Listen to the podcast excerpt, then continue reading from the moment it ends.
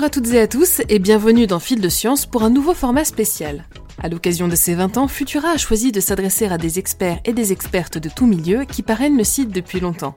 Et dans le cadre de la Journée mondiale de l'alimentation, c'est vers Bruno Parmentier que nous nous sommes tournés. Bonjour, je suis Bruno Parmentier, je suis ingénieur et économiste, conférencier et consultant sur les questions agricoles, alimentaires et de développement durable. Dans cette interview, on ne va pas tant parler de nourriture, mais de ceux qui en manquent. C'est un sujet encore trop souvent oublié aujourd'hui et qui pourtant nous concerne tous, car comme nous allons le voir, la faim fait partie de notre histoire récente. Mais avant de nous plonger dans l'état passé et présent du monde, commençons par définir la faim. Alors, comment définit-on la faim C'est toujours de manière indirecte. Inutile de dire qu'il n'y a pas des enquêtes disant est-ce que vous avez faim, monsieur, est-ce que vous avez faim, madame? Donc, en fait, on fait des statistiques de disponibilité de la nourriture.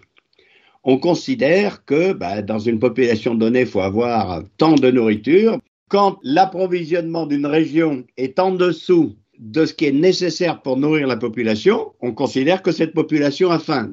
Alors ensuite, il y a différents degrés. Il y a la malnutrition. Ça, c'est les gens qui se couchent avec quelque chose dans le ventre, mais qui mangent de façon très déséquilibrée. Par exemple, ils mangent que du riz. Donc, apparemment, ils se nourrissent, mais leur santé est gravement détériorée parce qu'ils manquent de protéines, de vitamines, d'éléments minéraux, etc. Et puis, il y a la vraie faim, c'est-à-dire je ne mange pas assez de calories. Donc, quand c'est les enfants, ben, mon développement est perturbé pour l'ensemble de mon existence. Et quand c'est euh, des personnes plus âgées, ben, on maigrit euh, et on est évidemment beaucoup plus sensible aux maladies le chiffre des gens qui ont faim est d'une remarquable stabilité dans le monde. Il y a autour de 800 à 900 millions de gens qui ont faim quoi qu'il arrive. À l'intérieur de ça, il y a vraiment le plus difficile qui est les gens qui sont en danger, en danger de mort imminente. Ça, c'est les famines.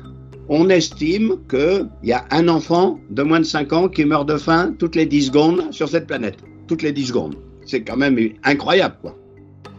Dans une grande partie de l'Europe, on considère aujourd'hui que la faim est une affaire du temps passé. Une idée que les dernières générations survivantes à la Seconde Guerre mondiale pourraient cependant aisément démentir. C'est très intéressant de voir qu'il y a des régions entières qui ont réussi à éliminer la faim. Je veux dire, en Europe, on a récité pendant des siècles Donnez-nous aujourd'hui notre pain quotidien. Si on le disait tous les jours, c'est bien qu'il n'y avait pas. Je veux dire, la réalité, c'est que l'histoire de l'Europe, c'est une histoire de pénurie, de famine, etc. Donc, on avait faim. Il y a encore eu des pénuries au XVIIe, au XVIIIe, au XIXe. Même au XXe siècle, c'est peu de dire qu'on n'a pas très bien mangé entre 1914 et 1918 en France. Mais c'est aussi le cas pendant la guerre de 40. Il faut se rendre compte qu'en 1948, soit trois ans après la fin officielle de la guerre, il y avait encore des tickets de rationnement. C'est des choses qui restent extrêmement fréquentes dans le monde. Si l'Europe a aujourd'hui majoritairement éradiqué les famines aux côtés de la Chine ou encore du continent américain, le nombre de personnes ayant faim dans le monde demeure inchangé. Et ces victimes ne sont pas toujours celles que l'on pense. Il y a beaucoup de régions du monde où on a éradiqué la faim. Or, il y a toujours autour de 800 millions de gens qui ont faim. Et donc, du point de vue géopolitique, tout se passe comme si on concentrait les gens qui ont faim dans deux et seulement deux régions du monde. La péninsule indo-pakistanaise, l'Inde, le Pakistan, le Bangladesh et, on va le voir énormément en ce moment, l'Afghanistan, évidemment. Et puis, le Sahel, l'Afrique subsaharienne. Ceux qui sont vraiment en danger de mort, c'est les enfants. Plus ils sont petits, plus ils sont en danger parce que ils ont besoin de manger très régulièrement et ils sont très soumis à toutes les maladies et les épidémies qui traînent quand ils sont faiblards. Enfin, globalement, euh, tout le monde a faim. Alors ça, c'est très étonnant aussi parce que c'est contre-intuitif. Les gens qui ont faim, ils font profession de faire à manger. C'est des paysans. 80% des gens qui ont faim dans le monde sont des paysans. Au global, L'agriculture mondiale a fait des progrès considérables puisque maintenant on nourrit 7 milliards 800 millions d'habitants alors qu'en 1900 il n'y en avait qu'un milliard 800 millions. On arrive à nourrir 6 milliards de gens de plus sur la même planète. Mais il y a toujours 800 millions de gens qui ont faim, et ces 800 millions de gens qui ont faim sont des paysans qui habitent en Asie et en Afrique sahélienne et tropicale. Dans ces pays où la faim subsiste, le problème est parfois une simple affaire de capacité de production, comme en Égypte où la maigre étendue des terres fertiles ne suffit pas à nourrir ses 100 millions d'habitants. Mais dans de nombreux cas, d'autres paramètres entrent en jeu, révélant une mauvaise administration des ressources alliée à une course au profit. Pour avoir à manger, la première chose, c'est de produire suffisamment. Et la deuxième chose, c'est de mettre à disposition la nourriture aux gens. Il y a des pays qui exportent de la nourriture et dont les gens ont faim, ah, parce qu'ils n'ont pas d'argent pour se payer à manger. Mais bon, la première donnée, c'est que la nourriture, c'est une chose compliquée à transporter. La nourriture, c'est volumineux et c'est périssable. Et donc, l'idée folle de dire on va organiser l'agriculture mondiale en spécialisant un certain nombre de pays qui vont faire à manger, et puis on va mettre des bateaux, des camions, des avions, etc. Et on va arriver au fin fond du Burkina Faso avec du maïs du Brésil pour le vendre à des gens qui n'ont pas un radis pour l'acheter, c'est absurde. Maintenant, il y a des pays dont on sait qu'ils ne produiront plus jamais assez pour nourrir leur population. Soit parce qu'il y a trop de population, soit parce que les terres sont pas du tout assez fertiles. Donc ces pays-là, ils importent forcément.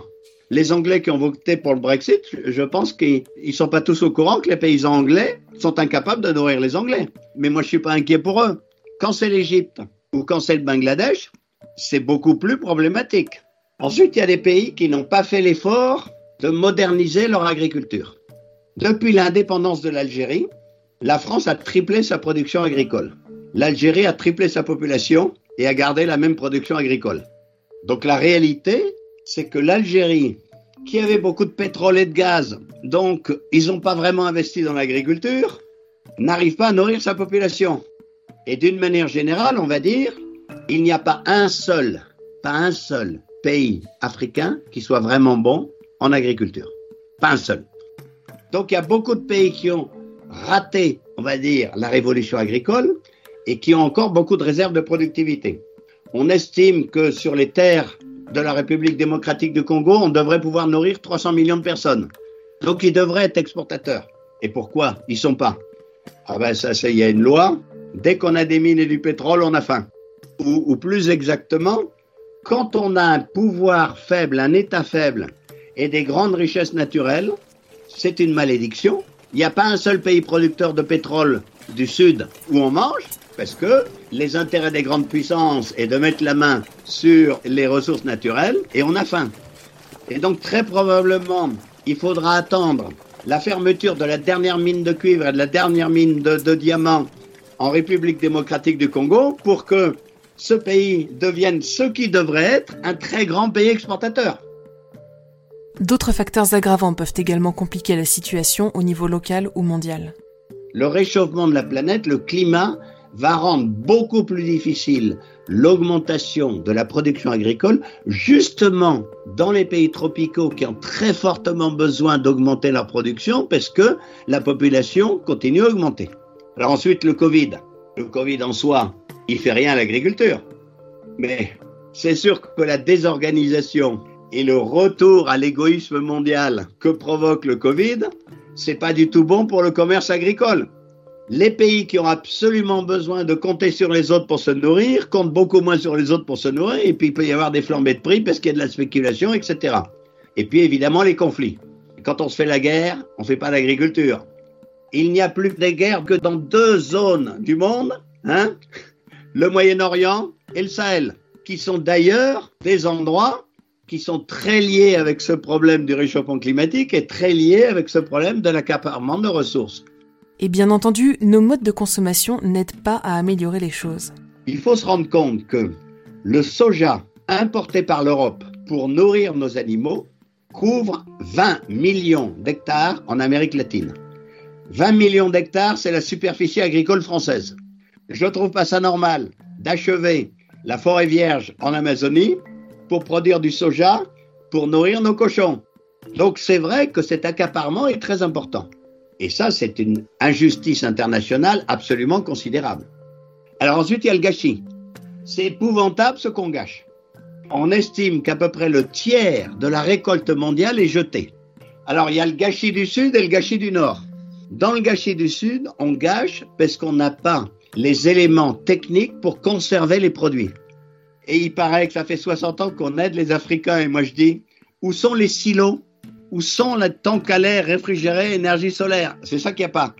Je veux dire, si on voulait aider vraiment les pays africains, on pourrait déjà les aider à conserver la nourriture qu'ils produisent plutôt que de la laisser pourrir. Dans les pays du Nord, il n'y a pas de problème. Nous, c'est plutôt en aval. C'est le gâchis à la consommation. On gâche, mais c'est absolument invraisemblable. Euh, on entend dans les journaux que les Français gâchent 15 à 20 kilos. c'est pas du tout. Les Français gâchent 240 kilos de nourriture par an. Je dis bien 240 kilos. 80 kilos en amont qui rentrent même pas dans les statistiques. Par exemple, regardez, euh, ben, quand on va faire la soupe, on veut des carottes droites. Les carottes tordues, ça marche pas, ça reste au champ.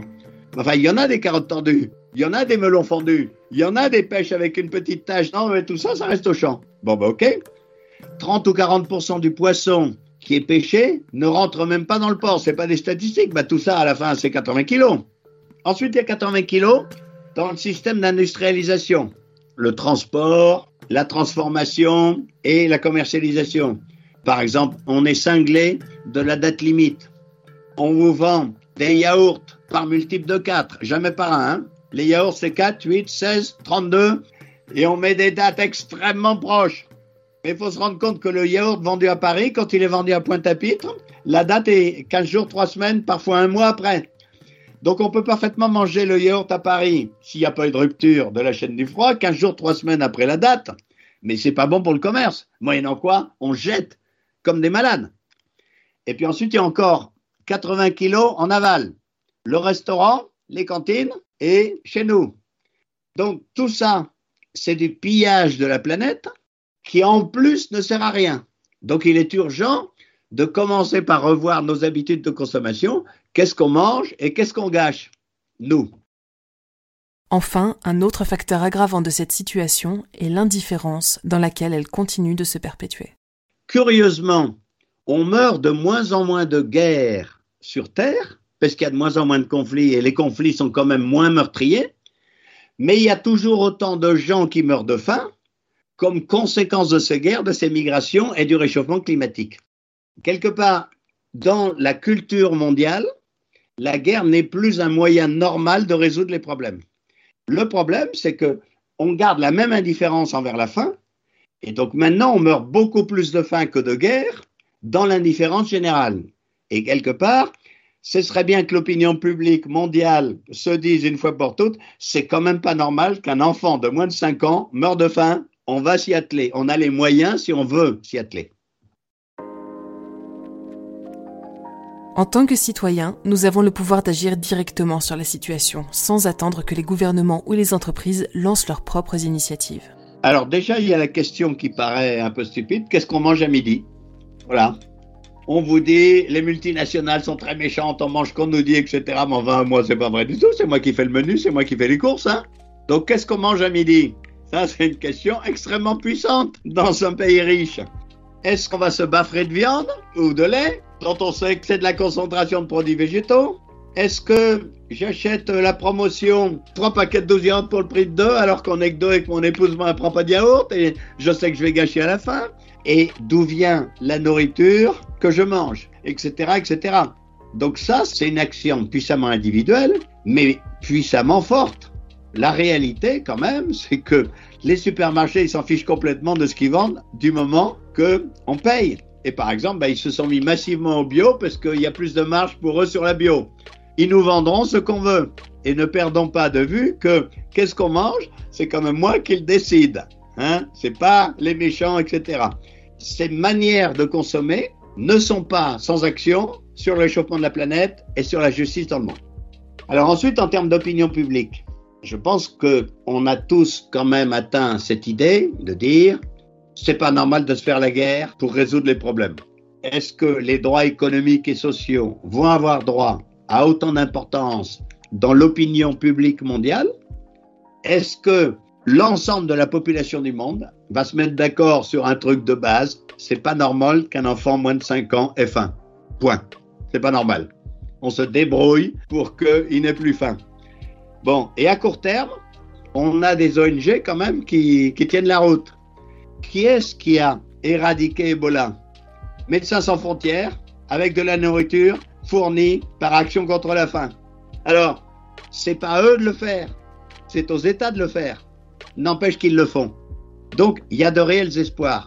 Si l'opinion publique dit c'est pas normal que les enfants aient faim, malgré le réchauffement climatique, malgré la dégradation des ressources, on peut se nourrir à 10 milliards d'humains sur la planète. Suffit de vouloir. Pour ne pas manquer nos interviews experts ainsi que le reste de nos actualités, abonnez-vous à Fil de Science et à nos autres podcasts. Si cet épisode vous a plu, pensez à le partager sur les réseaux sociaux avec le hashtag Futurapod et laissez-nous une note sur vos plateformes de diffusion préférées. On se retrouve lundi pour un nouvel épisode de TechPod et d'ici là, bon week-end à tous.